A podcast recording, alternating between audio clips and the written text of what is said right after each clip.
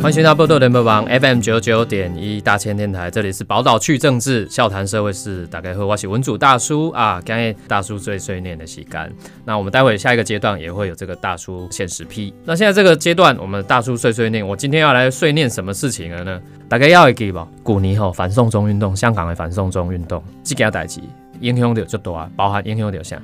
影响到咱。今年当总统大选，该国会大选嘛，哈，就是深受这个香港的反送中运动的影响嘛，所以这个台湾人当然对于香港反送中运动是很有印象。可是最近发生什么事？香港警方哈，在这个礼拜四月十八号大动作展开拘捕，逮捕了哪一些人呢？包含香港一传媒的创办人李志英，哦，这个就打掉哎，苹果日报啊，哈，还有呃香港民主党的创党主席李柱铭大律师，哈，前主席何俊仁等等，超过十四位的这个民主派的这些政界人士，香港警方以涉嫌。非法集结参与反送中运动的理由来逮捕，基本上吼，这是很重要的一个秋后算账。因为起码打开龙灾了，今日我想要不先攻击你，因为咱龙灾啊，起码那是这类武汉肺炎的疫情，这个全球在燃烧啊，全球都在烧，香港也在烧啊。香港应该政府应该用心在防疫工作，结果没有，他们就是透过这个大大动作，这个四一八大搜捕这件事情是怎么样？因为吼，香港警方是怎么说？他们说这些人吼，就是包含黎智英的这些人吼。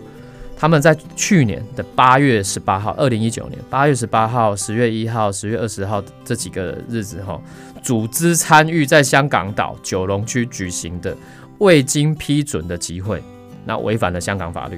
啊，这里物件的话，我刚刚就提过来，哈，这当然是一个很重要的历史事件。这代表什么？这代表中国放弃了任何和平统一的伪装了。也就是说，现在北京怎么对待香港，以后就是怎么打算对待台湾。也有人讲到说，可能其实最近哈，因为中联办打算来推翻说基本法，香港基本法二十二条里面是说什么？中央人民政府所属各部门不得干预香港事务，也就是说香港有基本的自治权了。中央也就是北京政府，你不能来直接各部门不能来直接干预香港事务。所以现在等于说北京要强化，已经没有两所谓的两制了，一国要高于这个两制了。那这个东西我觉得。也讲严重哈，那你有看到中共高层的，他根本想要一国一制嘛？啊，所以一国两制是一个呃一个神话，就是一个不可能发生的事情。这个东西当然去年台湾人很清楚看到香港反送中运动，所以我们今年做了一个选择嘛，那就是知道说一国两制在台湾是不可行的。看到香港这样，可是香港这样的例子哈，我觉得我们还是要持续。台湾人哈，我们一方面防疫，一方面来关心香港的朋友，因为以后。伫香港要够一个，像这个香港迄个时阵有足侪人，因为反送中运动，然后不是要被刚刚讲被警方大规模的逮捕，都是年轻人。啊，年轻人有一些人逃来台湾了，啊，逃来台湾，所以这个台湾当然就是呃来台湾寻求庇护这样子，然后我们台湾人也很热心帮忙哈，协助这个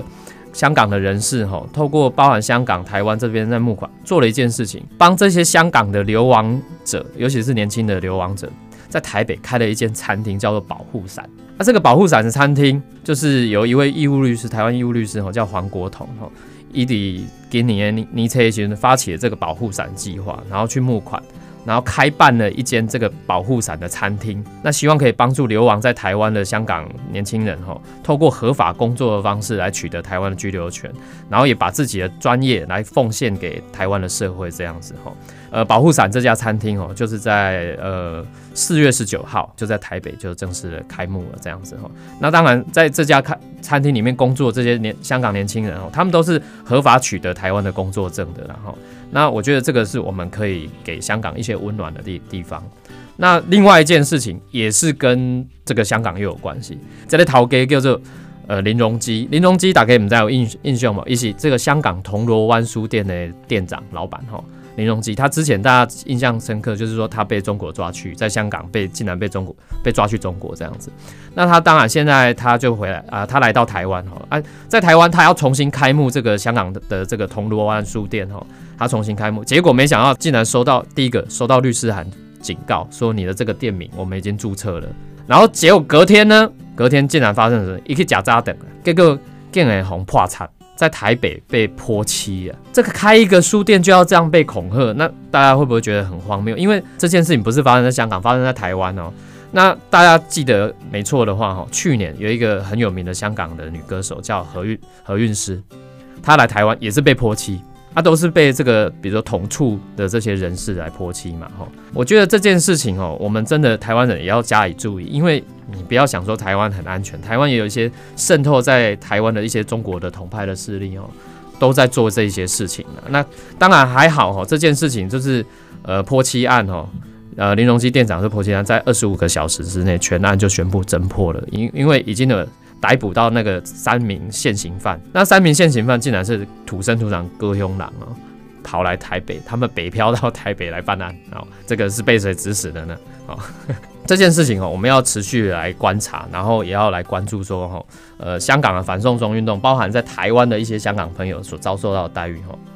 那再来还有一件消息要来跟大家报告，比较少人关注，因为大概都蛮都够嘛，大概都在关注防疫的工作。这里一摆哈，要纪念。一位呃，在二十年前离开呃我们的一位少年朋友哦，伊扎尼亚哦啊，所以今晚应该是沙扎归回了，叫对哈。有一位玫瑰少年叶永志哈，他在二十年前哈呃离开了我们。那为什么呢？他当时哈当然是遭受到性霸凌，小阿诺，因为伊迄个时阵哈，伊是他国中国中啊，叶永志啊，他的性别气质是属于比较阴柔的。他被其他的同学还会脱他裤子检查说他是不是男生，导致他不敢在下课时间去上厕所。那就在两千年的时候，就有一天他就被发现哈，就四月二十号那天，他被发现说，诶，在洗手间，然后倒卧在血泊当中，然后送医不治。那这件事情就引起了很多我们台湾的性别平权的人士，还有社会工作者来关关怀关注这件事情，因为我们缺乏学校里面很缺乏性别教育。哦，那学校可能也没有重视学生不同的性别的特质，那所以也因为叶永志的关系，让我们台湾哈在两千年的时候，呃，把这个当初叫做两性平等教育委员会，哈，教育部的两性平等改成性别平等教育委员会，也就是性别不是所谓的两性，它可能性别是很多元的。那另外，我们两千零四年还把这个两性平等教育法修改为性别平等教育法。那我们就是更着重在不同的性倾向、不同的性别特质跟性别认同等等哈。那当然这件事情，我觉得我们已经发生二十年了。可是二十年来，我们台湾的这个性别教育当然有一些成长。可是呢，比如说大家有没有印象深刻？前几个礼拜不是有人记者去问我们陈时中部长公，哎，这个有同学哈学校的学生说，因为不喜欢戴这个粉红色口罩被嘲笑，结果我们的官员哈。都戴了这个，开记者会的时候戴粉红色口罩。其实我们有一个概念叫性别主流化，那性别就是应该要放在不同的政策里。你看，包含现在卫福部的这个防疫政策里面，也要告诉大家，这个性别议题我们要很重视。听众朋友，你好兴趣，你如果还有希望更多的了解，麻烦你去 Google 哦，你可以 Google 玫瑰少年，Google 叶永志这三个字，了解说到底我们现在校园里面的性霸凌、性别的刻板印象是不是还存在？还是说已经消失了？觉得有些时候性霸凌不是好新娘呢，其实老师的不应不理也是一个问题。对啊，老师有当下嘛是，就是老师有一个很重要，老师有一个责任。所以其实打给 k e p 那个叶永志这件事情啊，其实呃学校的教育者，他的负担，他也要负担起一定的责任哦，包含这个学生的教育的过程里面。所以大概我搞的报告两个包腔的，那一次叶永志的事件发生的时候，他不是在这个呃屏东的高速国中。高速国中的校长还有等三名主管、行政主管被依业务过失致死罪来起诉。那全案传送经过六年以后，这三个人分别被处以这个五个月、四个月、三个月的有期徒刑来定验哦。也就是说，你要负起刑事责任呐。所以学校的老师他会必须要负起一定的责任的。公，你对于校园里面的性霸凌，你不能忽视他哦。啊，你。性别的一些刻板印象，校园的老师、行政人员等等，你都不能忽视他。你要好好了解，说有没有任何一个学生因为这样的一个霸凌的事件，或者是性别的刻板的印象的事件来受害。而且家长也要接受。对对对，家长记得之前有学校老师他在课堂上面，嗯，教同学，比如说同志，或者是如何使用保险套，哦对对对，就被家长骂翻。哦对啊，啊其实这最重要的，因为。哎，我赶来补充这个新闻。你知道现在因为武武汉肺炎疫情很严重，然后有一个国际新闻啊，日本呢因为这个武汉肺炎疫情期间呢，那个未婚妈妈增加。你讲为嘛？如果好好的教小孩子怎么使用保险套，你安全的性行为总比说不安全的性行为要好好很多嘛，对不？啊不，像你话今嘛日本竟然发现讲，这个防疫期间未满十八岁的未婚妈妈增加，所以这个我们我觉得性别的教育哈，我们真的是要从小就开始教了哦，大家不要太恐惧。那呃，再来跟大家报告一下啊。当然，我谈到武汉肺炎哈，日本武汉肺炎很严重。可是我们回到台湾来看一下，这礼拜武汉肺炎在台湾又引起了什么样事情？敦木舰队打 A G 吧，敦木舰队这个打击好像变成了一个台湾防疫破口哈。舰队的上面的官兵，还有一些实习生哈，就是军校实习生都遭受高感染了。那我觉得这件事情我们要好好来谨慎，也不要说不定变猎物啦哈。呃，当然，在国军官兵弟兄哈，是因你是代表台湾处理。所谓的做，比如说敦睦舰队受伤，做宣慰侨胞，然后协助邦交国家的一些就是友谊的事情，这样子。那呃，敦睦舰队到底是，我觉得说哈，敦睦舰队这次派出去打开的工啊，为什么这个防疫期间要出去？因为军队哈有任务在身，你得是就算有这个疫情，你还是要在外面啊。因为这个国防安全跟防疫这两者的都兼顾的哈。这个蔡总统也讲过，蔡英文总统也有讲，国防安全加上防疫这两件事是并重的，都一定要做。你的情况嘛？防疫期间，中共的军机军舰也是来绕台绕台，只是我们要来追究的就是国军有没有责任，一定有责任。可是个责任是什么呢？比如讲，这个责任南北塞公打开公。这个责任去追究公啊，那个国军官兵拍拍照，照去的，老实讲了，有的人破病，唔知家己破病，而且讲不是有很多无症状的吗？他无症状，他怎么知道他确诊？而且你去看感冒，你说喉咙痛啊，医生就看没事。啊对啊，系啊，啊所以这个物件你别再追究说，伊那拍拍照啊，走去倒位去食生鲜寿司啊，无挂喙炎，拜托诶，啊这那里变新闻对吧？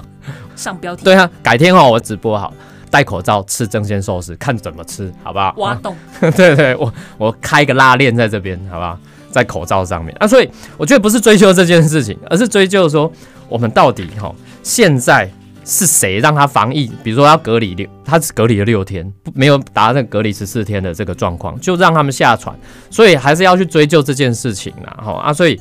敦木舰队这件事情，我刚刚打开哈，呃，还是不要说太太以猎物的方式，但是我们要。针对国军的文化啊，哈，国军军队里面到底是怎么做决策的？这些的该就责我们就就责。